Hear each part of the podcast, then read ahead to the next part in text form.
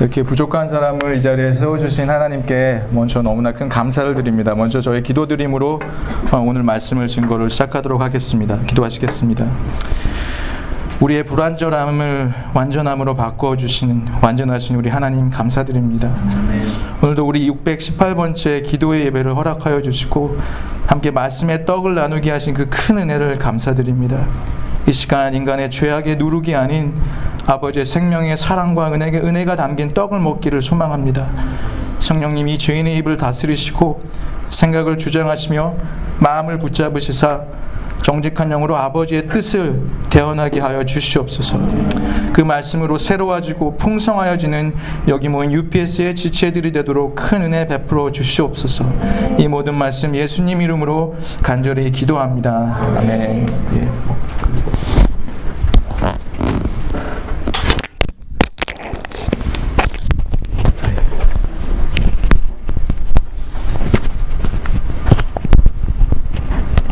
예. 예, 저희가 매주 하는 그런 인사로 어, 우리 예배를 시작하도록 할까요? 당신을 통해 옆 사람에게 어, 당신을 통해 열방의 복을 받습니다. 인사하도록 하겠습니다.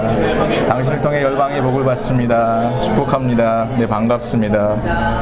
예, 벌써 벌써 1년에 거의 반을 지나고 있는 거 알고 계신가요? 6월입니다, 6월. 정말 놀랐습니다. 제 나이도 더 빨리 늙어가는 기분인데, 어, 예배를 준비하면서 그, 아, 이렇게 준비를 하다 보니까 가끔 그런 때가 있어요. 뭐 오늘이 아, 몇 번째 예배지? 막 이렇게 이 숫자 개념이 막 헷갈릴 때가 있습니다. 막 타입하다가 620이라 썼다가 아, 아니구나. 619. 아, 그거 아니네. 618.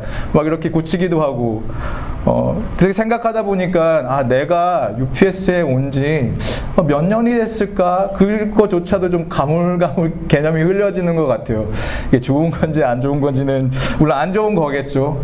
어, 그 은혜의 시간을, 어, 잊어버린다는 게 좀 이렇게 걱정도 되곤 하지만, 어, 그러면서 갑자기 든 생각이 저희가 지금 진짜 천 번째 예배를 나아가, 향해서 나아가고 있지 않습니까? 만약에 어떤 한 분이 999번째 되는 날, 그 어떤 새, 새로 마음에 받은 어떤 기도자가 와서 그 다음 주에 천 번째 예배를 만든다면 그분은 얼마나 축복을 받은 자들일까? 아, 안, 안 그렇겠습니까? 근데 여러분은 얼마나 불쌍해요. 수백 번을 지금 가야 되잖아요. 천 번을 가기 위해서. 아, 그만큼 역, 역설적으로 제가 표현한 거지만 그 바쁘고 힘들고 분주한 삶 속에서 이 자리에 오신 분들이 정말 축복받은 자들이라고 저는 믿습니다. 오늘도 어김없이 이 자리를 채워주시고 또 눈물의 기도로 하나님께 올려드린 여러분 정말 축복합니다. 음. 질문 하나 드리겠습니다. 여러분은 2019년을 시작하면서 새로운 어떤 새해 계획, 어떤 또 New Year's Resolution 뭐 이런 거를 혹시 정하거나 가지고 계신 게 있으신가요? 뭐 어떤 분들은 뭐 운동을 열심히 해서 뭐 살을 빼겠다도 있고 어떤 분들은 뭐 저축을 열심히 해서 얼마를 모으겠다 그런 저정적인 목표도 있을 테고 또 학업을 하시는 분들은 뭐, 어, 뭐 성적 뭐 올레이를 받겠다 뭐 페일을 면하겠다 뭐 그런 분들도 있을 테고 여러 가지 우리가 삶 속에 계획을 갖고 있지 않습니까? 뭐 기독교인 분들은 아 내가 올해 뭐 성동 성경 통독을 뭐 열 번을 하겠다 그런 분들도 있고 뭐 매일매일 내가 신앙의 일기를 쓰겠다라고 어? 했는데 한 번도 못 쓴 분도 있고 바로 저 같은 분. 예, 그런 그런 케이스가 있지 않습니까? 어떠신가요? 그 New Year's Resolution 그 새해 계획들이 잘 진행되고 계신가요? 아, 진행이 안 되시고 계신가 본데요. 그렇다면 저기서 제가 두 번째 질문을 드리겠습니다. 여러분의 사명은 어떻습니까? 이 자리 하나님이 부르신 사명, 여러분의 교회 여러분을 세우시고 부르신 사명, 여러분의 가정에 여러분을 부르시고 세우신 사명, 그 사명은 잘 지켜가고 계십니까? 그 사명은 잘 이끌어가고 계십니까? 하나님의 불은 꺼트리지 않고 여전히 가고 계십니까? 어저께 제 저희 딸들하고 갑자기 딸 저희 딸이 뭐 또 영화가 보고 싶다 그래 레그네로프를 갑자기 보고 싶다 그러더라고요. 그래서 아 고민하다가 그냥 아이튠으로 그냥 보여줬어요. 근데 거기에 보면은 뭐 영화의 내용이지만 그 레그네로프를 이제 그 시작하는 그 거대 그 악마같이 생긴 이 불귀신이 나옵니다.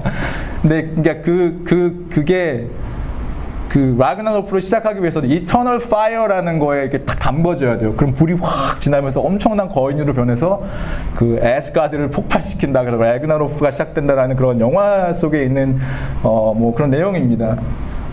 심지어 영화에서도 그런 얘기를 하는데 여러분 속에 있는 사명의 불로 여러분에게 지피게 하신 그 영원한 하나님의 그 불.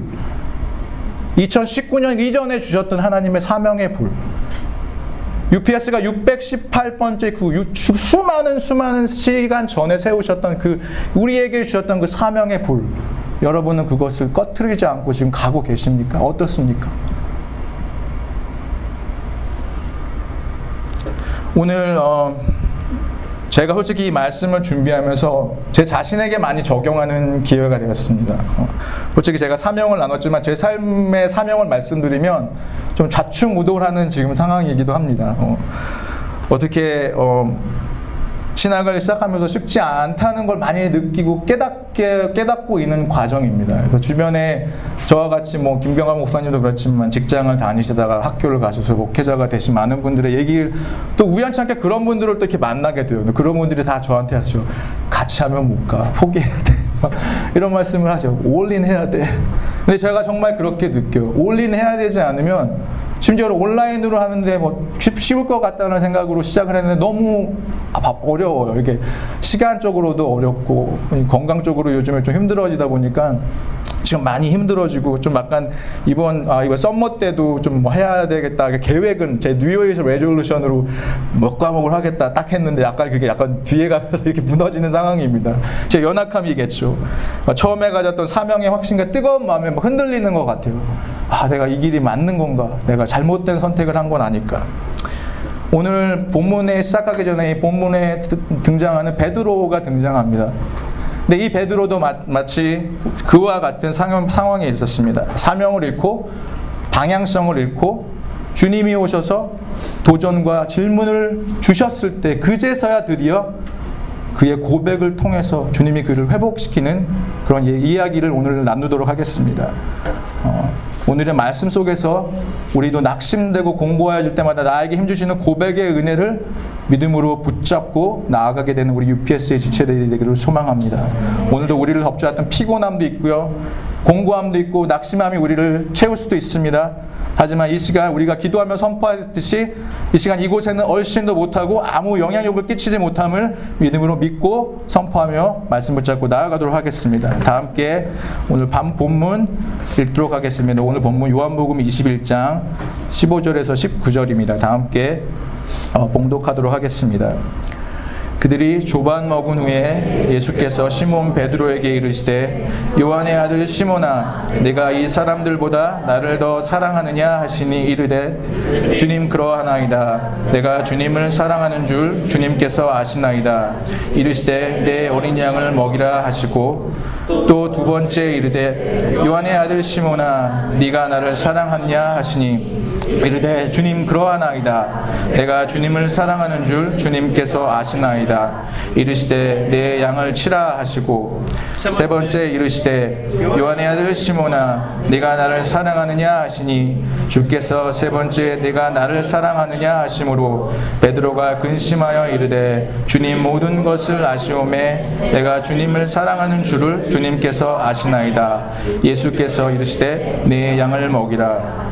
내가 어, 내가 진실로 진실로 내게 이르노니 내가 젊어서는 스스로 띠뛰고 원하는 곳으로 다녔거니와 늙어서는 내 팔을 벌리리니 남이 내게 띠띠우고 원하지 아니하는 곳으로 데려가리라 이 말씀을 하심은 베드로가 어떠한 죽음으로 하나님께 영광을 돌릴 것을 가르키심이로라 이 말씀을 하시고 베드로에게 이르시되 나를 따르라 하시니 네. 예, 오늘 본문 말씀은 여러분 너무나도 다 잘 아시는 말씀이실 거예요. 어, 바로 요한복음 마지막 21장에 약간 에필로그 같은 식으로 등장합니다. 어, 약간 회상 장면 같은 그렇게 등장하는 한 장면인데 바로 오늘 어, 우리 함께 읽었듯이 베드로와 예수님과의 대화의 장면이 등장하고 있습니다. 어, 이 글을 보면 다 아시겠지만 베드로의 세 번이 부인이 세 번 베드로의가 한 세 번의 부인이 연상 연상되는 바로 말씀이죠. 그리고 여러분 많이 들어보셨을 거예요. 뭐 아가페와 필레오의 사랑 뭐 두 번은 아가페의 질문을 했고 필레오로 다시 예수님께서 베드로의 눈높이를 낮춰서 질문하시고 베드로는 계속 필레오로 질문하셨다. 여러분께서 많이 이런 얘기 설명을 들어보셨을 거예요. 바로 하나님의 사랑이 녹아 있고 하나님의 회복이 들어 있고 하나님의 섬그 어, 어떤 사명에 대한 비전과 고백이 들어 있는 내용입니다. 음. 사실 오늘 함께 나눈 본문에는 포함되어 있지는 않았지만 이 본문 말씀의 시작 부분을 저희가 먼저 좀 짚고 넘어갈 필요가 있을 것 같습니다. 어, 왜냐하면은 예수님께서 그 부활하셨을 때 어, 다시 옛 어부의 모습으로 돌아간 제자들의 모습이 등장하기 때문입니다. 어, 바로 부활, 부활을 증거, 부활에 직접 나타나셨음에도 불구하고 두 번이나 나타나셨음에도 불구하고 그 사실을 믿지 못하고 여전히 옛 모습으로 돌아가는 그들의 모습. 그래서 1절과 3절에 이렇게 쓰여 있습니다. 아, 그 후에 예수께서 디베레아 호수에서 또 제자들에게 자기를 나타내셨으니 나타내신 일은 이러하니라. 시몬 베드로와 디드모라 하는 도마와 갈릴리 가나 사람 나다나엘과 세베대의 아들들과 또 다른 제자 둘이 함께 있더니 시몬 베드로가 나는 물고기 잡으러 가노라 하니 그들이 우리도 함께 가겠다 하고 나서서 배에 올랐으나 그날 밤에 아무것도 잡지 못하였더니 어, 디베레 호수는 갈릴리 호수의 다른 이름입니다. 그 티베리아라는 도시가 가까이 있었기 때문에 어, 다른 이름으로 티베라 호수라도 불리기로 했습니다. 어, 잠시 이 장면을 좀 상상해보면서 짚고 넘어가도록 할게요. 어느 한 집에 우리가 알지 못하는 제자들이 그냥 밤 늦은 시간에 뭐 베드로는 침대에 누워 있을 수도 있고 그 옆에 의자에 지루한 듯 요한과 야고보가 이렇게 창문과 허공을 바라보면서 있을 수도 있고 나다니엘은 뭔지 모르게 극적 극적 책장을 넘기기도 했고 뭐 시계는 없지만 어떠한 들리지 않는 시간의 째깍째깍 소리가 고요함 속에 흘러가는 어떤 그런 장면이 연상되지 않습니까? 그런데 갑자기 베드로가 이럽니다. 나는 고기 잡으러 간다. 그러더니 갑자기 옆에 있던 모든 사람들이 어 그래 나도 갈게 그래서 우르르르르 쭈르르르르 따라 나가는 장면이 바로 이 요한복음 21장의 장면입니다. 바로 이 전 20장에는 예수님이 제자들에게 두 번 나타나는 장면이 등장하죠. 한 번은 도마가 없는 곳에서 그리고 두 번째는 도마가 있는 곳에서 나타나서 내 손과 허리에 찔러보고 믿어라라는 그가 두 장면이 나타납니다. 어, 이, 이, 제자들이 왜 갈릴리에 돌아왔는지는 성경에 정확하게 써있지는 않습니다. 하지만 마태복음에 보면 그 예수님이 여인들에게 나타나셨을 때 형제들에게 갈릴리에 가서 나를 기다리라라는 말이 나옵니다. 물론 그것 때문에 그럴 수도 있고요. 어, 또 다른 하나는 뭐 유월절이 끝났으니까 대부분 자기들의 고향으로 돌아가게 되는 거죠. 어, 베드로도 또 요한도 야고보도 나다니엘도 어, 도마도 다 갈릴리 출신입니다. 어, 다음, 다른 이름이 등장하지 않은 제자들은 어떤 누군지는 모르겠지만 대부분의 이 사람들은 아마 고향이 갈릴리 지방이었을 거예요. 그래서 당연히 6월절이 끝났으니까 축제가 일주일 지났으니까 그 무겁고 막 본잡하고 혼잡하고 막 혼란스러운 그 마음과 그런 정신 상태를 갖고 집으로 돌아왔을 거예요. 근데 이 장면은 바로 예수님께서 이 제자들을 처음 불렀을 때 처음 불렀을 때 그 모습과 너무나도 똑같이 오버랩됩니다. 제자들이 배에서 그물을 닦거나 뭐 이러고 있었고 또 아무것도 못 잡고 낙심한 채로 들어오는 배를 향해서 주님이 오른쪽에 그물을 던져라 그랬을 때 많은 고기를 낚게 되죠. 이 3절 이후에 그런 일들이 똑같이 반복이 됩니다. 어, 밤새 낚시를 그물을 던졌지만 고기를 한 마리도 못 잡고 들어오는 배를 향해 예수님이 호숫가에 바닷가에서 기다리다가 그물을 오른쪽에 던져라. 그랬더니 그들이 그물을 던졌더니 153마리라는 엄청난 양의 물고기를 낚고 돌아오게 됩니다. 그러면서 예수님이라는 걸 알게 되죠. 베드로가 우통을 벗고 있는 것을 주섬주섬 입고 약 90m 되는 거리를 수영을 합니다. 주님께 다 다가옵니다. 뜨거운 그 열정의 사나이 역시 변하지 않는 베드로가. 그리고 나머지는 그 엄청난 153마리의 물고기를 그물에 싣고 대구 어, 바닷가로 돌아오게 되죠. 항구로. 이 장면이 그대로 연출되고 있습니다. 부활을 부활의 예수님을 입에 두 번이나 보았지만 십자가의 엄청난 사건과 부활이라는 기적 앞에 여전히 제자들은 망연사실하고 있는 모습이 우리에게 여기 보여지고 있습니다. 어, 이 낙심하고 넋신앙한 제자들이 아마 선택할 수 있었던 건 자기들이 쉽게 잘 알았던 그런 어부의 삶. 물론 거기에 등장하는 제자들이 다 어부는 아니었을 거예요. 뭐 베드로, 야고보, 요한은 확실히 어부였죠. 근데 나다니의 제 어, 직업은 저도 찾아봤는데 뭐 나오지가 않더라고요. 뭐 나무 아래서 책 읽고 봐서는 그냥 뭐 선비 정도 되는지 모르겠지만 어쨌든 간에 어, 또 그 제가 그 어떤 경제적인 상황을 보니까 그 갈릴리 지방은 어업이 발달했기 때문에 모든 경제적인 산업이 다 어업을 중심으로 돌아간다 그랬어요. 그러니까 예를 들면 고기를 잡아 들어오잖아요. 그러면 그 고기를 또 신선하게 유지하기 위해서 소금 장사가 필요하죠. 소금 장 산업이 발달하게 됐어요. 또 그거를 유지하기 위해서 와인이 또 발달하게 됩니다. 와인이 뭐 어떤 preserve 역할을 하기 때문에 또 와인 장사하는 사람들이 어업 때문에도 발달하게 돼요. 또 경제가 발달하니까 거기서 등쳐먹는 세리 같은 사람이 또 등장하겠죠. 마태도 갈릴리 지방 어, 출신인 걸로 알고 있습니다. 하여튼 그런 이런 뭐 그런 어, 경제적인 활동 또 블랙마켓 이런 것들이 다 이 업의 중심으로 돌아가는 이 지역이었어요. 그래서 아마 이 제자들은 그들의 직업이 직접적으로 어부였던 직접적으로 어부가 아니었든 간에 업에 대해서 너무나도 잘 알고 있지 않았을까 한번 저는 그런 상상을 해봤습니다. 자기들이 편한 것을 쉽게 가는 거죠. 어, 솔직히 그런 이러한 어, 제자들의 모습이 충격적으로 솔직까지 바로 여기에서 예수님과 이 베드로와의 대화에서 본문의 말씀에서 끝나는 게 아닙니다.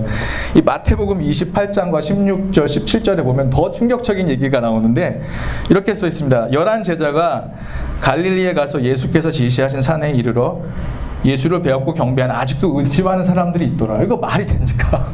아, 예수님이 이제 막 승천하려 그러는데 어, 이거 진짜야. 이거, 이거 내 귀신을 보는 거야. 내가 꿈에 있는 거야. 이런 말을 하고 있는 거잖아. 이건 그러니까 제자들의 상처가 아주 그, 그닥시 좋아 보이지는 않아요. 그나마 모르겠어. 이 일곱 명. 그나마 갈릴리 지방에서 낚시하다가 예수님을 만난 일곱 명은 뭐 제 입장에서 봤을 때 그나마 좀 더 크레딧을 주고 싶어요. 예수님을 만났고 직접 말씀도 듣고 하지만 거기에 오지 않았던 네 명이 좀 저는 의심스럽습니다. 아마 그 네 명 중에 누군가가 의심하지 않았나 그걸 조심스럽게 한번 상상을 해봅니다. 어. 그러면서 모든 것을 보지 않고 믿게 된 우리들은 어떨까? 너무나 복이지 않습니까? 보고서도 믿지 못하는 제자들, 제자들이라는 사람이 지금 하나님의 아들이 승천하려고 딱 대기하고 있는데, 아, 이거 진짜라고 하고 있는데, 우리는 보지 않고도 기도하잖아요. 보지 않고 믿잖아요. 보지 않고 주님이 우리 주님인 걸 알고, 보지 않고 우리는 우리의 기도를 주님이 들으신다는 걸 알잖아요. 얼마나 복됩니까? 근데 한편으로는 만약 내가 제자의 입장이라면, 정말 내가 내 평생을 한 3년 동안 목숨 걸고 따랐던 누군가가 어떤 그 리더라는 피겨가 막 내 눈앞에서 비참하게 막 피 흘리면서 막 십자가에서 돌아가고 뭐 그런 모습을 본다. 갑자기 부활했다고 짜잔 나타나면 아, 어느 정도 이 트라우마는 있지 않을까요? 트라우마? 제 개인적인 상황에서 제가 이제 그 저기 저기 앉아 계신 자매님하고 결혼하기 전에 음, 제가 저 자매님이 한국에 계셨는데 제가 한국을 그냥 나가 버렸어요. 이제 그 어, 관계하고 결혼을 하기 위해서. 저희 어머니가 이제 이렇게 쓰러지셨죠. 안 그래도 이제 저희 어머님이 약간 좀 정신적으로 좀 건강하지는 않으십니다. 불안정하시고 그러신데 거기에 이제 충격을 좀 받으셨어요. 뭐 그렇다고 저를 뭐 그닥지 뭐 믿어주시고 그런 건 아닌데 그냥 갑자기 뭐 별뭐 문제 안 키우고 살았던 아들이 갑자기 막팍 나가버리니까 충격을 좀 받으신 것 같더라고요. 쓰러져서 아버지가 막 한국에서 막 미국에서 들어오라고 빨리 막 전화 오고 찾아오시고 그래서 진짜로 한국까지 나오셨어요. 저를 데리러. 아침 제가 그런 모습을 봤을 때 어, 보통 사람들이 그렇습니다. 트라우마를 받게 되면 막 기억 상실증에도 걸리고 자신이 사랑했던 자식을 잃은 어머님들은 어떻겠어요? 막 우울증에 걸리고 평생 막 정신병으로 고통하는 분들도 많이 계시잖아요. 제자들의 입장을 우리가 한번 여기서 좀 이해는 할 필요는 있을 것 같아요. 물론 하나님의 입장에서는 연약한 자들이고 죄로 디파인할 수 있지만 우리 인간적인 입장에서는 솔직히 그렇잖아요. 저도 어, 너무 놀랄 것 같아요. 막 정말 충격적이지 않습니까? 어. 근데 제가 아까 말씀드렸듯이 요즘에 이제 학신 공부를 하면서 좀 건강 건강이 좀 많이 안 좋아졌어요. 그래서 아, 공부를 약간 좀 페이스를 좀 slow down하자. 좀 이렇게 너무 계획대로 가지 말고 좀 회복을 먼저 하자. 이게 지금 그 계획을 잡고 그렇게 가고 있는데 그러다 보니까 제가 아까 말씀드렸듯이 여러 가지 의심과 낙심이 드는 거예요. 아, 내가 가는 길이 이게 맞을까? 하나님이 나에게 진짜 이거 부르신 게 내가 괜히 이거 헛고생하는 거 아니야? 돈 버리고 시간 버리고 이거 건강 버리고 가는 거 아니야? 이거 내가 맞는 거 아니야? 그러면서 제가 선택한 게 뭐일 것 같아요? 그냥 제 생업을 선택하게 되더라고요. 그러니까 제 목표는 시, 공부를 시작하면서 아 내가 뭐 45세니까 뭐 50세까지 뭐 졸업해서 이제 이렇게 되고 이렇게 나름대로의 그 어떠한 하나님께서 주셨다고 믿는 그 비전을 갖고 우리 계획을 했어요. 근데 갑자기 그게 막 뒤에서부터 무너지기 시작하니까 막 낙심이 오고 막 힘들어지고 그러면서 아 그래 어쩌면 그게 내가 가야 될 길이 아닌지도 몰라. 그냥 내가 잘하는 내 일에 열심히 하자. 아 자격증 시험을 내가 두 개를 안 봤구나. 어 내가 이 여름에 이거 열심히 공부해서 자격증 시험을 패스해야겠다. 아 내가 월 연말까지 이거 꼭 패스해야겠다라는 생각이 먼저 들어요. 제자들도 그런 거예요. 그들도 낙심하고 예수님은 두 번 나타나고 지금 기다리라 해놓고서 예수님은 어디 가셨는지 나타나지도 않고 있고 그 제자들의 입장을 생각해 보세요. 낙심하지 않겠어요? 저는 제 상황의 경험으로는 정말 이해가 돼요. 자신의 생업을 선택하는 거예요. 자신이 편하고 자신이 가기 쉽고 잘 아는 거를 선택하는 게 이게 우리의 본 모습이에요. 그러면서 오늘 우리 본문의 말씀이 시작됩니다. 예수님이 숯불을 키워놓고 떡과 고기를 요리하시면서 제자들과 나눕니다. 그리고 우리가 다 잘 아는 이 질문과 대화로 얘기가 시작됩니다. 예수님께서 베드로에게 물으십니다. 요한의 아들 시몬아, 네가 이들보다 나를 사랑하느냐? 이 질문을 세 번 물으시죠. 첫 번째, 네가 나를 사랑하느냐? 네가 나를 사랑하느냐? 그리고 세 번째, 네가 나를 사랑하느냐? 이 질문으로 인해 베드로는 슬퍼하고 근심한다고 쓰여 있습니다. NIV에서는 hurt 됐다고 나와서 그 마음이 hurt. ESV는 grieved라고 나와 있습니다. 슬퍼하고 아파하는 거죠. 예수님 정말 뒷글이 있는 것 같지 않습니까? 이 세 번의 부인을 세 번이나 부인한 제자 앞에서 그, 그 제자의 치부를 드러내는 것 같은 지금 상황이잖아요. 이 같은 이 세 번의 질문으로 정말 주님이 냉정해 보일 수도 있는 이 세 번의 질문을 좀 깊이 묵상해 봤습니다. 제가 내린 결론은 이 질문 안에는 너무나도 깊은 사랑이 있다는 건 저는 알게 됐어요. 주님의 큰 십자가의 사랑에 달겨 있음을 알게 됐습니다. 어, 첫째로는 당연한 거겠죠. 예수님의 마지막 순간에 세 번 부인한 그 베드로의 큰 배신의 죄를 덮어주신 은혜입니다. 어, 베드로가 주님을 세 번이나 부인한 큰 죄를 짓고도 주님은 베드로를 여전히 사명자를 부르고 계신 거예요. 어, 이 은혜는 사명자를 처음 선택하시고 그 부르심에 후회가 없는 하나님의 놀라운 큰 은혜예요. 우리가 요한복음 13장에서 어, 13장을 잘 보면 주님께서 베드로가 부인하고 배반하실 걸 알고 계셨습니다. 근데 그 전에 그 우리가 직접 한번 포인트 제가 포인트하고 넘어가고 싶은 그 부분이 바로 이겁니다. 36절에 시몬 베드로가 이르되 주여 어디로 가시나이까 예수께서 대답하시되 내가 가는 곳에 네가 지금은 따라올 수 없으나 후에는 따라오리라. 베드로가 이르되 주여 내가 지금은 어찌하여 따라갈 수 없나이까 주를 위하여 내 목숨을 버리겠나이다. 예수께서 대답하시되 네가 나를 위하여 네 목숨을 버리겠느냐? 내가 진실로 진실로 내게 이르노니 닭 울기 전에 네가 세 번 나를 부인하리라. 제가 여러분의 눈길을 어, attention을 인도하고 싶은 것은 바로 후에는 따라오리라 이 부분입니다. 후에는 따라오리라. 다시 말하자 예수님은 베드로가 알고 있었는 거 부인은 하겠지만 그 부인 이후에 베드로는 나를 따라올 것이다. 너는 나를 따라오게 될 것이다 라는 것이죠. 베드로가 주님을 십자가 앞에서 부인할 것임에도 불구하고 주님은 지금 베드로가 그때 따라올 수 없었던 그 길을 지금은 따라오라고 이 질문과 대화 속에서 말씀하고 계신 것입니다. 그리고 본문의 이야기 속에서 주님께서 말씀하셨던 그 이후에 따라오리라의 약속을 이행하고 계신 겁니다. 주님의 선택을 후회 없이 주님은 세 번이나 구했던 그 죄 많은 제자를 용서하시고 그 선택을 포기하지 않으시고 여전히 부르고 계신 것입니다. 내가 널 선택했다. 내가 널 지명했다. 나의 그 사랑은 너의 허물을 덮으니 나를 따라오라. 나의 약속을 내가 이룬다. 바로 그것입니다. 그렇다면 여기에서 따라갈 수 없었던 베드로가 이제 주님을 따라갈 수 있게 된 그 이유, 베드로가 변화될 수 있었던 그 이유가 무엇일까요? 그게 무엇이라고 생각하십니까? 예수님의 그 세 번의 질문 속에서 그 예수님의 현란한 그 심리적 유도적인 어떤 심리 치료의 방법인가요? 아니면 죽은 자를 나사로를 살려냈던 그런 기적의 능력으로 베드로의 온 정신 상태를 확 바꿔버린 걸까요? 아니면 왕의 그 포스로 와서 확 눌러버린 걸까요? 어떤 것일까요? 이 베드로의 전의 모습, 따라갈 수 없었던 전의 모습, 그 베드로의 후의 모습, 지금 이제는 따라올 수 있다라고 말씀하시는 이 지금의 모습을 베드로를 그 변화시킨 그 중심에 있는 그 사건, 그 능력은 무엇일까요? 저는 그걸 십자가의 은혜와 십자가의 능력이라고 생각합니다. 그 전과 후를 연결하는 것은 예수님의 십자가 그리고 예수님의 부활입니다. 왜요? 왜 그럴까요? 보혈의 능력이 있어서요? 아닙니다. 맞습니다. 맞지만 허다한 허물을 덮는 그 사랑의 그릇이 완성될 필요가 있기 때문이에요. 여러분 예수님이 십자가에 돌아가시고 구원하셨다고 베드로가 갑자기 100%죄 짓지 않은 완벽한 사람으로 변화될 것 같아요. 안 그래요? 여러분 변하십니까? 여러분 어제 회개하고 결단한 삶이 오늘 가서 완벽하게 변화됩니까? 안, 안 그렇지 않습니까?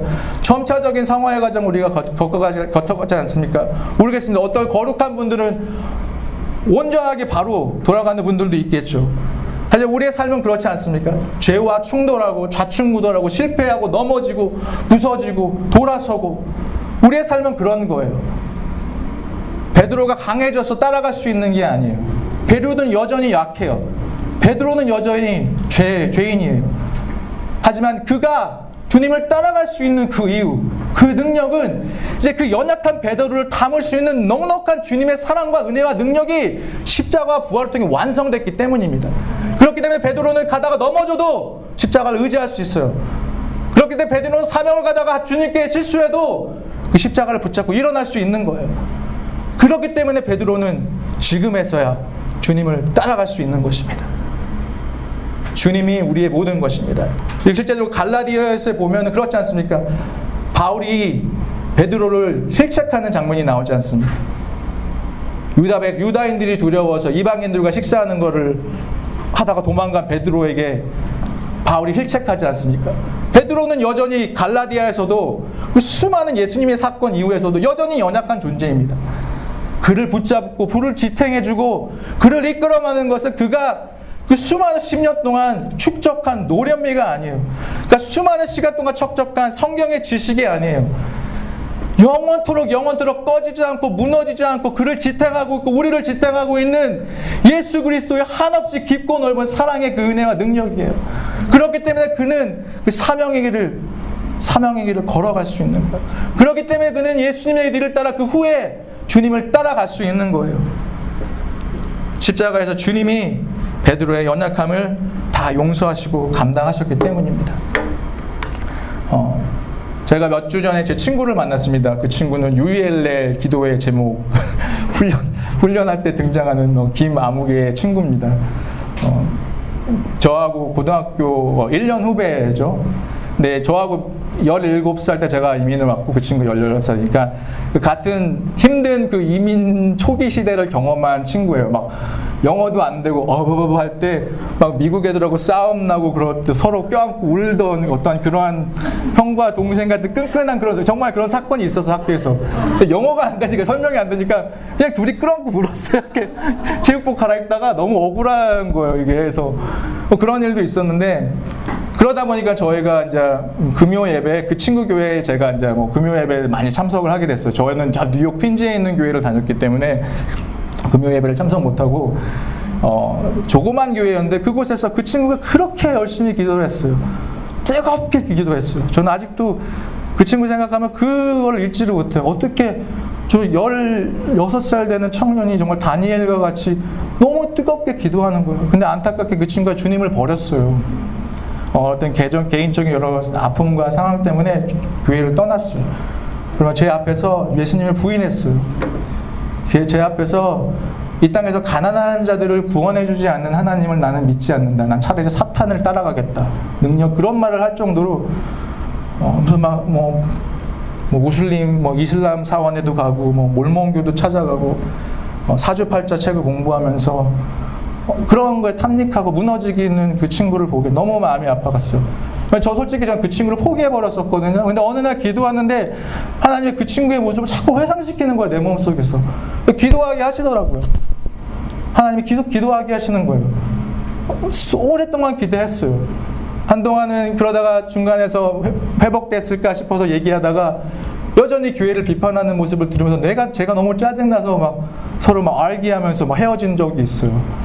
그럴 정도로 저도 기도가 지쳐가더라고요. 그래서 거의 1년 동안 기도를 안 해버렸어요. 에이, 성령의 회방죄 받은 놈 그냥 어떻게 되겠지 그냥 얼마나 저 근데 저번 제가 2주 전에 3주 전인가 만났어요. 근데 그 친구가 어, 이렇게 수술을 했더라고요. 뭐 이렇게 막 몸이 안 좋아서 저 둘이 병자 둘이 만나서 위로해주면서 이런 나누다가 또 아버지가 돌아가셨더라고요. 암으로 한국에서. 그런 아픔을 통해서 근데 형 음, 내가 교회를 나가기 시작했어 그러더라고요. 형 내가 교회를 나가기 시작했어. 어, 표현할 수 없는 뭉클함이 있었습니다. 이게. 어, 그래서 제가 강하게 밀어붙이지는 않았는데 너를 위해서 무명의 사람들이 기도했다라고 얘기했어요. 그랬더니 정말 진심으로 감사하더라고요. 정말 진심으로 감사했어요. 거짓말이 아니고요. 정말 진심으로 감사했어요. 여러분들께 그 상급에 돌아가리라 믿습니다. 근데 그 친구가 그러면서 제가 집에 돌아왔는데 카톡을 하나 보내서 제가 아직도 그 카톡을 안 지우고 있어요. 그 친구 아이디를 바꿨거든요. 전화기를 바꿔가지고. 어, 근데 그 창을 제가 지우기 싫어서 그대로 놔둬서 그 마지막 절에 이렇게 써서 형, 내가 형의 건강을 위해 기도할게. 하나님이 용서하시지 못하는 허물은 없는 것 같아요. 우리는 쉽게 포기하죠. 어, 우리는 쉽게 버리죠. 우리는 쉽게 뒤돌아서지만 하나님의 그 사랑은 그 너무나 베드로를 지탱하는 그 그릇의 깊이, 그 넓이는 인간의 사랑으로 측량할 수도 없고요.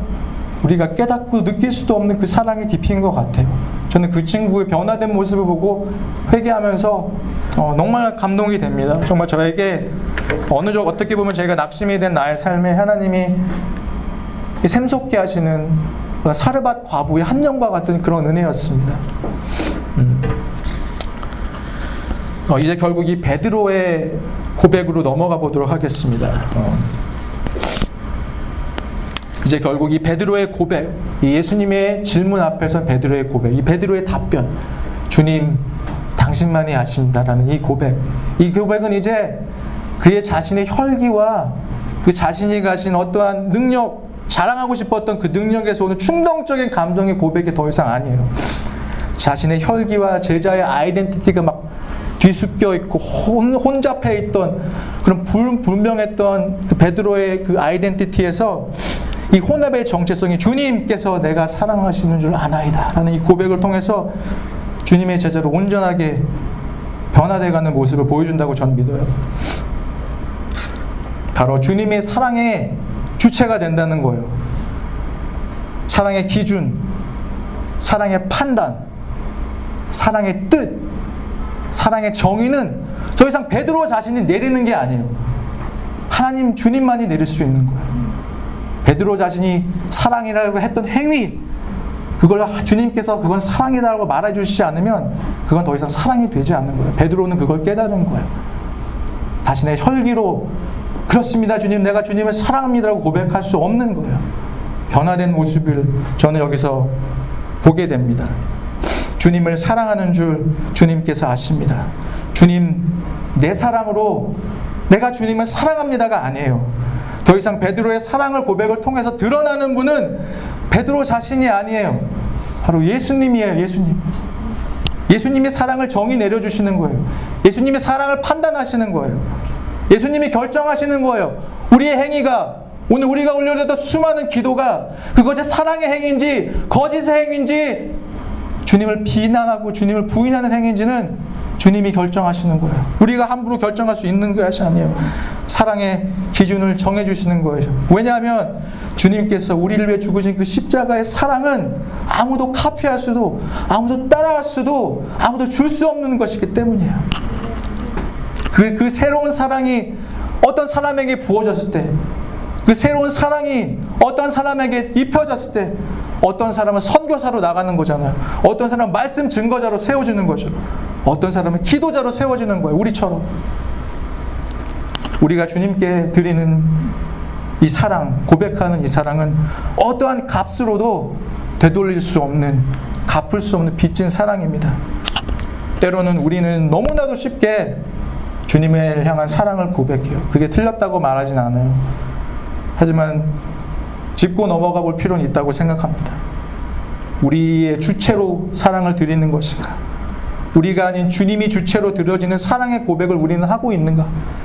우리가 부르신 사명을 감당할 수 있는 이유는 우리의 사랑이 뜨겁고, 우리의 사랑이 열정 있고, 우리의 사랑이 완벽하고, 그래서가 아니라 바로 단 하나의 이유, 예수께서 십자가에서 우리의 연약함을 감당하셨기 때문입니다. 바로 그 사랑이 우리의 삶에도 완성되었어요. 그래서 우리도 예수님을 따라갈 수 있는 거예요. 우리에게는 능력 없지만 그 주님의 깊고 넓으신 그 사랑이 우리에게도 부어졌기 때문에 우리에게 주신 이 기도제의 사명을 우리도 따라갈 수 있는 거예요. 우리 UPS는 여기 618번까지 모이고 또 천번의 예배를 향해 가고 있지 않습니까? 우리가 그 천번을 향해 나아가는 그 이유는 우리가 기도의 전문가도 아니고요. 전문가이기 때문이기, 때문이기, 전문가이기 때문이기 때문 아니고요. 우리가 다른 교회들보다 뛰어나기 때문도 아니고요.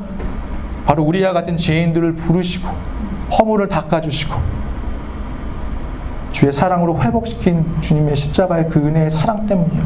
그렇기 때문에 우리의 전과 후는 달라요. 주님의 그 십자가의 사랑 때문에. 그래서 제자들처럼 혹시 여러분 삶에 옛날에 그 평화, 편안한 생활 습관으로 돌아가려는 그런 죄성이 꿈틀대고 여러분의 심령과 영혼 안에서 막 꿈틀꿈틀 거릴 때 연약함이 여러분을 슬그머니 영혼의 담을 넘어서 여러분을 잠직하기 시작할 때 주의 사랑에 의지하셔야 됩니다. 허다한 허물을 덮어주시는 그 사랑으로 나오셔야 돼요. 주의 질문에 들으셔야 돼요. 그 사랑 위에 베드로처럼 그 고백적인 사랑을 더함으로 그 사명의 길을 열어가셔야 돼요. 그 사명의 길을 완수하셔야 돼요. 십자가의 사랑이 우리에게 부어지면 우리는 내 힘과 능력이 아닌 주님의 사랑에 기대어서 그 사랑을 감당할 수 있는 사명자가 되는 것입니다. 또한 이 세 번의 질문, 바로 또 예수님께서 베드로에게 했던 세 번의 질문, 네가 나를 사랑하느냐? 어, 이 질문은 베드로에게는 물론 아픔입니다. 그가 예수님께 지었던 죄악을 드러냄으로써 그 양심의 가책을 느끼게 하는 거잖아요. 슬픔을 느끼게 하고 아픔을 느끼게 하고. 하지만 우리가 예수님의 입장에서 생각해 보도록 할게요. 이 세 번의 질문은 베드로에게 아픔인 것만큼 예수님에게도 아픔이라는 것을 우리가 알았으면 좋겠어요. 예수님은 버림당하셨어요. 믿었던 자, 주님 제가 주님 절대 버리지 않을게요라는 사람 그 사람에게 버림받으셨어요. 물론 하나님이신 예수님께서 인간처럼 그 상처와 그, 그 버림받음과 부인함에 쩔쩔매고 꽁꽁 묶여서 이렇게 산다는 건 아닙니다. 하지만 주님의 아픔은 우리가 죽게 나아갈 때, 그 정직한 마음으로 주 앞에 나아갈 때, 주님은 그 아픔을 베드로에게 공유했듯이 우리에게도 공유하여 주신다고 저는 믿어요. 베드로에게 바로 주님은 이 질문을 통해서 본인 그 주님의 아픔을 바로 공유하고 있는 것입니다. 베드로의 아픔을 자극하는 게 아니에요. 베드로의 아픔을 끌어내는 건 맞습니다. 베드로의 아픔을 끌어내시고 바로 주님의 아픔을 같이 던지는 거예요. 그때 무슨 일이 일어날까요? 베드로의 아픔과 주님의 아픔이 하나가 되는 거예요. 바로 주님의 아픔이 베드로의 아픔이 되고 베드로의 아픔이 주님의 슬픔이 되는 거예요. 이 안에서 그럼 주님은 무엇을 말씀하고 계실까요? 전 주님의 역설적인 외침을 들을 수가 있었습니다. 베드로야, 베드로야, 나의 양을 치라, 나의 양을 먹이라. 그런데 그 양무리 중에 너를 세 번 부인할 자들이 있을 것이다. 너를 세 번 버릴 자들이 있을 것이다. 네가 나를 버렸듯이 너의 마음을 아프게 할 자들이 있을 것이다. 그러나 내가 너를 사랑하였듯이 나의 아픔에 기대어 그들을 사랑해라. 이게 바로 주의 질문 안에 담겨 있는 주의 사랑의 간구입니다. 주님은 이 세 번의 질문을 통해서 세 번 부인했던 베드로의 아픔을 드러내시면서 베드로를 다시 한번 세 번 부인당한 주님의 입장으로 이끌어내고 계십니다. 주님이 부인, 부인당하신 것처럼 또 베드로도 수많은 양들을 먹이고 치면서 주님처럼 상처받을 것입니다. 여러분 교회에서 섬기시고 혹시 이 공동체 안에서도 모르겠습니다. 그런 일이 있을지. 여러분의 셀 모임에서 심지어는 가정에서도 그런 아픔들이 있잖아요. 교회가 싫어서 떠나셨던 분들, 뭐 교회 상처를 받으시고 떠나간 분들 많고, 저희 교회도 최근에 새로 오신 분들이 있는데, 교회 아픔을 가진 두 가정이 많은데 다 교회의 아픔을 가지고 계신 분들이에요. 교회 슬픔과 그런 어떤 쓴 마음을 가지고 계신 분들이에요. 교회가 그렇게 사람을 아프게 하는 곳으로 변했다는 게 슬프지만, 우리 인간이 모이는 곳, 어떻게 보면 그 연약한 자들이 모이는 곳, 주님은 그곳을 미워하지 말고 베드로에게 사랑하라고 그들을 먹이고 그들을 치라고 말씀하고 계십니다. 그 말씀은 그 간구와 부탁은 우리에게도 적용이 되는 거예요. 이 공동체 안에도 적용이 되는 거고요. 여러분의 가정 안에도 적용이 되는 거예요. 허다한 허물을 덮어주시기를 바랍니다. 여러분의 허물과 깊은 죄악까지도 세 번 부인한 베드로의 죄악까지 덮어준 주님의 그 은혜와 사랑으로 여러분 주변에 있는 교회들을 덮어주세요. 남편도 부인도 친구도 남자친구도 여자친구도 아들도 딸도 그게 주님이 이 질문과 베드로의 대화 속에서 우리에게 간구하고 부탁하고 계신 것입니다. 어, 김경환 목사님이 이러한 표현을 하시는 것을 제가 기억나는 게 있는데 어, 우리 하나님은 늘 당하고 사신다고 생각된다. 늘 일방적으로 사랑하시고 일방적으로 배신당하신다. 하나님이 만드신 계약서 언약도 우리가 필요할 때 적용하다가 필요 없으면 찢어버리고 가버린다. 그러면 우리 하나님은 다시 풀로 그 찢어진 계약서를 혼자 붙이고 계신다. 주님은 이 종과 같은 모습을 우리가 똑같이 하시기 원해요. 왜냐하면 주님이 교회를 사랑하시기 때문이에요. 베드로를 사랑하셨듯이 여러분을 미워하는 그 어떤 한 사람을 사랑하고 계시고요. 우리가 한 달에 한 번 길거리 나가서 우리에게 침벗고 우리를 거절하고 우리에게 욕하고 비난하는 그 홈레스들도 주님이 사랑하기 원하시고요. 우리가 오늘 기도했던 파슈툰 종족, 우리가 기도했던 무너져가는 청년 세대, 이 모든 자들을 주님의 사랑으로 우리가 끼안고 기도하고 눈물 흘리기를 원하세요. 아들아 딸들아 네가 나를 사랑하느냐 주님의 간구가 부탁이 이 질문 안에 담겨 있습니다. 우리 UPS에게도 그 부탁을 저는 분명히 하고 계시다고 믿습니다. 어떻게 보면 이 사명자의 길은 희생의 길입니다. 주님의 아픔의 길이기도 하죠. 그 희생도 아픔도 감당하신 주님의 길을 그저 따라가는 은혜의 눈물의 길이기도 합니다.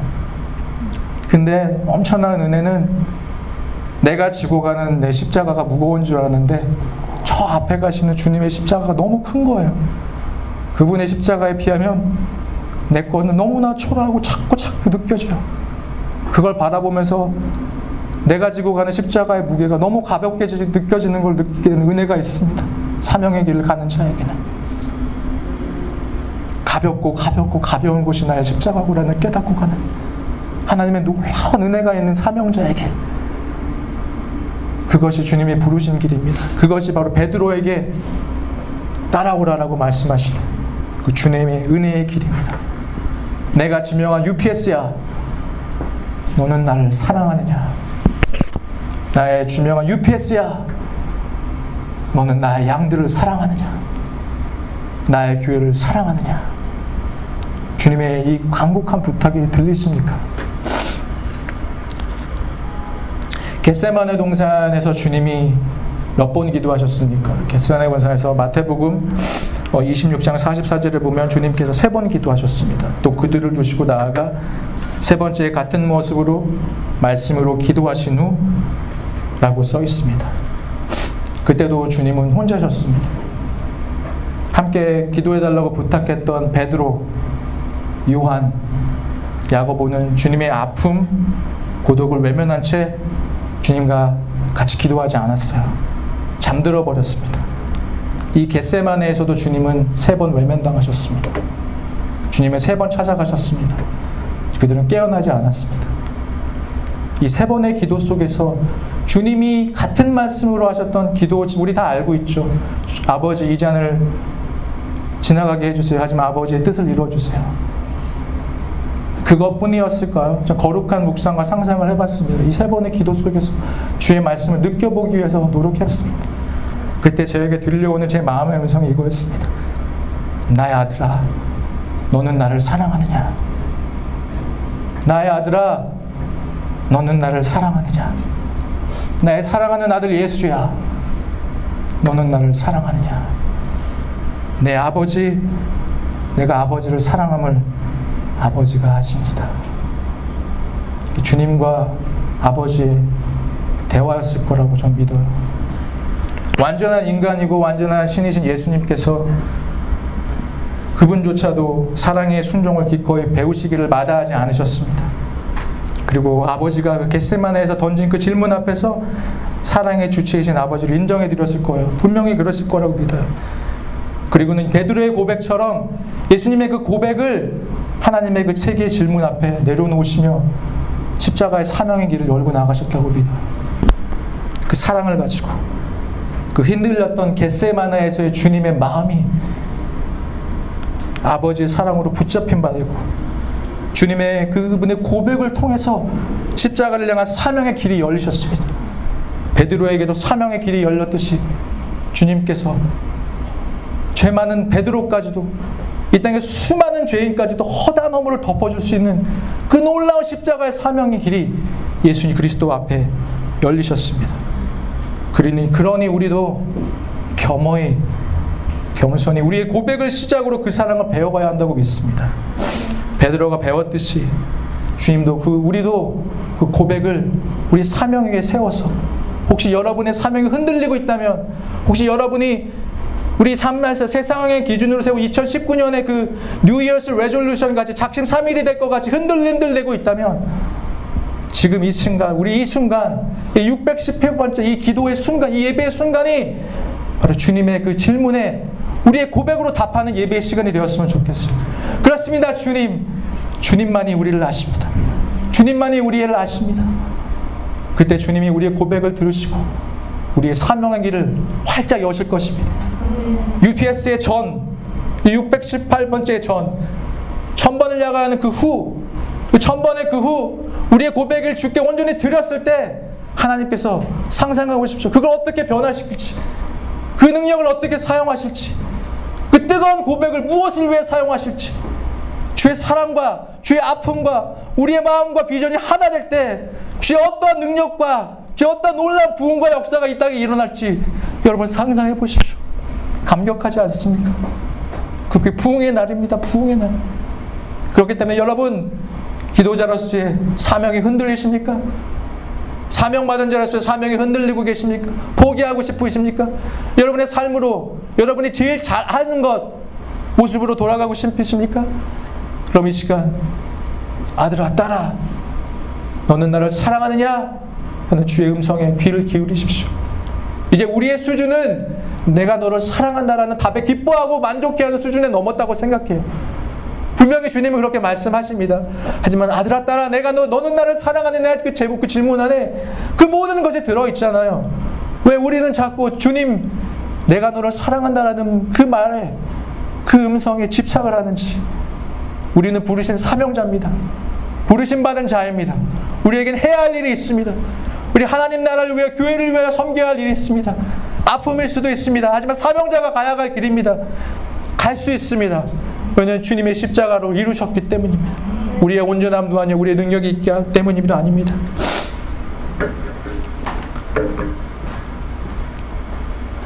혹시 우리는 618번 또 1000번의 기도를 주님께 올려드린 게 아니라 618번 또 1000번의 주님의 마음을 아프게 부인을 한 것은 아닌지 돌아보았으면 좋겠습니다. 이 시간 오늘 우리 주님을 향한 우리 결단과 고백이 베드로의 제자들처럼 약해지는 것이 아니라 우리 앞날을 이끌어갈 우리 사명을 완수해 나가 하나님을 찬양하며 여러분 함께 높이 고백하며 자랑하며 나가시기를 예수님 이름으로 축복합니다. 우리 찬양한 곡 부르고요. 어, 약두 가지 제목으로 같이 기도하며 나가시겠습니다. 음. 전이 찬양의 가사의 내용이 너무 좋아요. 여기 보면 이렇게 있습니다. 나 이제 육체 가운데 살아야 할 이유 있네. 나 이 육체 가운데 살아야 할 이유가 있대요. 이 죄 많은 육체 가운데 우리에게 살아갈 이유가 있어요. 많은 것이 있겠죠. 하지만 오늘은 사명을 강조하는 분위기다 보니까 우리에게는 사명이 있습니다. 그 끈을 놓지 말았으면 좋겠어요. 여러분, 기도의 응답이 늦을 수도 있어요. 음, 저도 신학을 하면서 하나님께 기도를 많이 했어요. 좀 회사가 좀 쉬운, 일하기 쉬운 팀으로 좀 변화가 되고, 어, 그런 팀에 제가 옮기고 싶은 팀이 있었거든요. 그래서 저는 믿음으로 그렇게 믿었어요. 많이 기도를 했는데 하나님이 열어주시지 않아요. 오히려 정말 저희 회사에 가장 독하고 독한 보스를 보냈어요. 오늘도 싸워요. 매일매일 싸워요. 그 사람하고는. 저랑 너무 이게 궁합이 안 맞아가지고. 오늘도 싸, 아침에 가자마자 말 한마디 찍 했는데 확 돌더라고요. 서로 싸워요. 그래서 너무 힘들게 해요. 그렇기 때문에 제가 더 힘들어요. 왜 기도를 안 들어주시지? 왜 나의 길을 하나님 왜 안 열어주시지? 기도의 문이 열리지 않니? 이게 내 사명의 길이 아닌가? 하지만 우리 인내하면서 더욱더 고백하며 나아가야겠다는 제 마음이 들어요. 그렇기 때문에 오늘 이 말씀을 여러분에게도 제가 외치는 것이긴 하지만 솔직히 제 자신에게 하나님이 주시는 말씀이라고 믿습니다. 오늘 이 내 안에 오직 예수 찬양 외치면서 선포하면서 주님을 자랑하며 나아가도록 하겠습니다.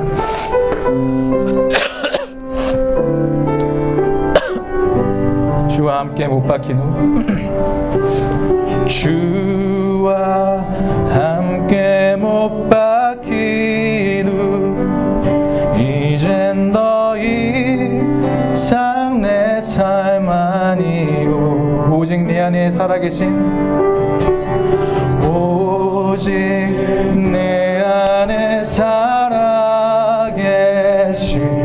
예수 위에 사는 것이라. 다시 한번 주와 함께 못 박힌 후 주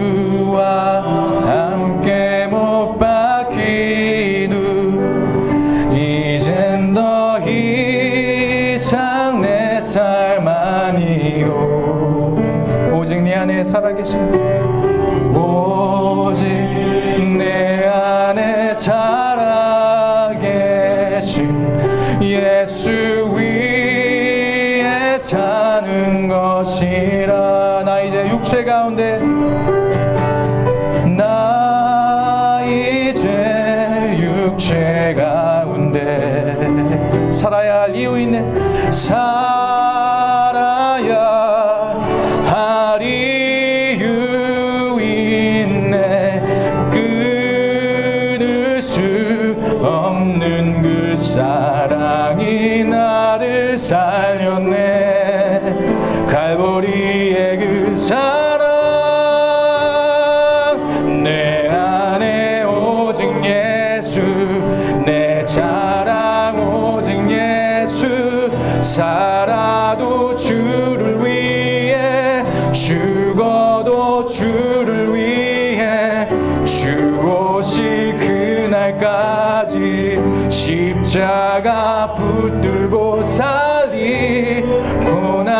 그때 찾아올 영광 위에. 우리 다시 고백합시다. 주와 함께 못후 주와 함께 못후 이젠 더 이상 내 삶 아니요 주께 온전히 우리를 드립시다. 우리 고백과 함께. 오직 내 안에 우리의 고백을 받으시고 우리의 길을 여소서 주님. 예, 자 우리를 사용하여 주시옵소서. 우리의 육신을 사용하여 주시옵소서. 나 이제 나 이제 육체 가운데 살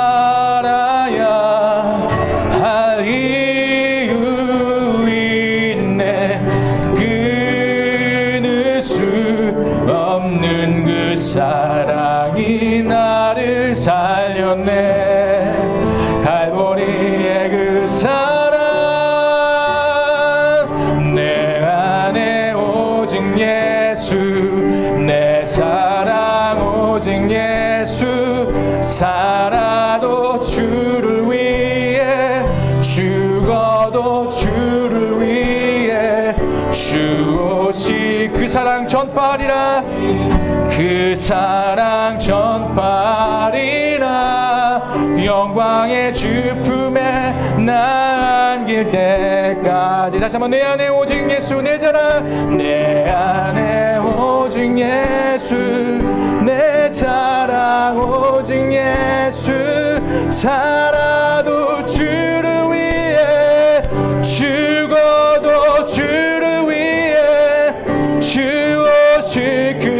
날까지 그 사랑 전파리라 영광의 주품에 나 안길 때까지. 이 시간 우리 기도하며 나가도록 하겠습니다.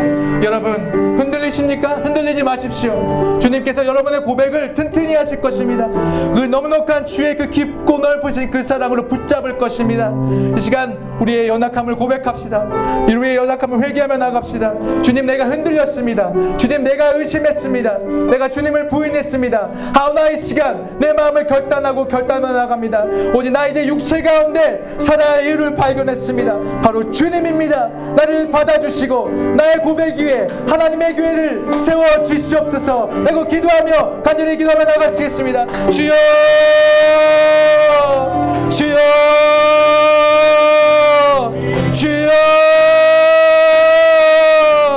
그렇습니다 하나님 아버지.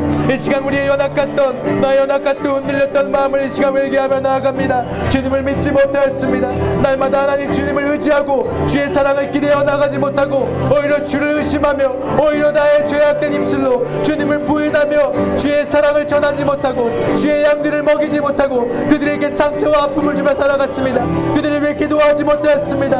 하나님 나의 죄악을 용서해 주셔서. 다시 한번 주와 못 박힌 우리 주와 못 박힌 나. 이제 더 이상 옛 모습이 아님을 고백합니다. 더 이상 나의 삶은 내 삶이 아님을 고백합니다. 주님이 내 안에 살아계심으로 그 넉넉하고 깊고 넓으신 그 사랑으로 나의 연약함을 받쳐주시고 내가 그 사명의 길 중보기 도주의 사명 이 뉴욕의 선교인의 사명을 감당하며 살 수 있도록 주께서 도우실 것입니다. 주여 그렇습니다. 주님만이 하십니다. 주님만이 나를 온전케 하십니다 주님만이 우리를 세우실 것입니다. 주님만이 우리의 사랑을 판단하시고 주님만이 우리를 이끌어 가십니다. 주님 감사합니다. 이 시간 우리의 고백을 주께 올려드립니다. 주님이 우리의 모든 것입니다. 우리의 삶을 주께 드립니다. 이 UPS를 주께 올려드립니다. 나의 삶을 주께 드리오니 주여 받아주소서. 나의 연약한 육신을 받아주시고 이제 살아 이유 주신 주를 위해 살아 이유 주신 교회를 위해 눈물로 기도하며 사랑으로 그들을 덮는 자들 되게 하나님 나를 도와여 주시기를 간절히 기도합니다. 이 시간도 기도하겠습니다. 여러분 간절히 기도하는 교회가 있습니까? 간절히 기도하고 구원받기 원하는 영혼이 있습니까? 간절히 회개하고 회복되기 원하는 그런 곳이 있습니까? 주님이 이 시간 우리의 입술 고백 위에 주의 영광의 능력을 선포하기 원하신다고 믿습니다. 이제 그 영혼들을 위해 기도합시다. 무너져가는 교회, 가정들을 위해 기도합시다. 젊은 세대 회복을 위해 기도합시다. 이 미국을 위해 기도합시다. 주여 우리의 기도를 들어주소서. 내가 기도하고 죽어가는 영혼들을 받아주소서. 그들을 살려달라고 이 시간 여러분들이 기도하는 그 UULA, UUPG, 영역, 교회, 가족의 영혼을 붙잡으려 간절히 간구하며 이 시간 주여 구원하소서. 기도하며 나가시겠습니다. 주여 주여! 주여! 시간이 많아 주시옵소서 하나님께서 구원하신 하나님 그 형제를 구원하셨습니다. 하나님께서 이제 그를 온전히 하여 주시옵소서. 아직까지 믿음이 연약하고 믿음이 흔들립니다. 하나님 그 마음이 아버지 템포를 위한 믿음이 되지 않도록 도와주시옵소서. 그 믿음이 흔들리는 가시덤불과 같은 믿음이 되게 되지 않도록 도와주시옵소서. 그 마음이 길딱박과 같은 마음이 되지 않도록 도와주시옵소서. 그 마음이 말라비틀어진 마음이 되지 않도록 도와주시옵소서. 이제 주여 그가 주의 품 안에 안겼사오니 하나님 그를 안아주시고 주의 은혜와 능력 그 넉넉한 베드로의 아버지 죄인 까지도 넉넉히 받아주시고 감싸주셨던 예수 그리스도의 그 십자가의 은혜와 사랑으로 아버지 그 부족한 영혼을 받아주소서 회복시켜 주소서 세워주소서. 주의 영광을 드러낸 자 더 이상 그 입술로 하나님을 원망하고 하나님의 우리의 이름을 아버지 원망명대에 이끌던 자가 아닌 아버지의 이름을 선포하며 아버지의 이름을 높이며 아버지를 찬양하며 아버지를 자랑하며 아버지를 높이는 예배자로 기도자로 그 영혼을 그 한 청년을 아버지 회복하여 주시기를 하나님 간절히 기도합니다. 주여 역사하여 주시옵소서. 주여 회복하여 주시옵소서. 이 시간 함께 기도하는 UPS 지체들의 하나님 강구의 제목을 하시는 주님 들어주소서. 가정을 위해 기도하는 부모를 위해 기도하는 남편을 위해 아버지 또한 부인을 위해 기도하는 교회를 기도하는 친구를 위해 기도하는 하나님 아버지 우리들의 기도를 들어 주시옵소서. 구원하여 주시옵소서. 회복을 허락하여 주시옵소서. 하나님의 나라와 구원과 회복의 사명이 우리의 삶부터 맛보고 그 기쁨을 맛보게 해주시고 그 기쁨의 능력의 역사가 온 열방으로 퍼져가는 부흥의 불씨로 하나님 우리 UPS를 사용하여 주시기를 하나님 간절히 기도드립니다 이번에 이 시간 마지막으로 기도할 것은 주여 우리 UPS의 전과 후 후의 문을 열어 주시옵소서. 전세 번째 예배를 가는 우리의 복된 사명의 길을 열어 주시옵소서. 기도자를 보내어 주시옵소서. 허다한 기도의 제자들을 배출해내도록 도와주시옵소서. 허다한 예주의 제자들 예수의 UPS를 통하여 배출해내고 키워내도록 하나님 우리를 우리의 후기의 문을 열어달라고 시간까지 기도하며 나가시겠습니다. 주여 주여 그렇습니다. 이 시간 감사합니다. 주의 복된 사명을 우리에게 줬습니다. 하나님의 나라에 기도하라. 그 아버지의 마음과 사랑을 우리에게 심어주셨습니다. 눈물을 흘리다. 나의 아픔이 여기 있다. 나의 슬픔이 여기 있다. 내가 저 땅을 모르면 아픔이 아프다. 그 마음을 우리에게 주신 주님 그 마음을 우리에게 공유하여 주신 주님 그 마음을 품고 내 마음과 주님과 마음이 하나 되어 하나님 간절히 기도합니다. 주여 우리의 사역의 문을 열어주시옵소서. 기도의 문을 열어주시옵소서.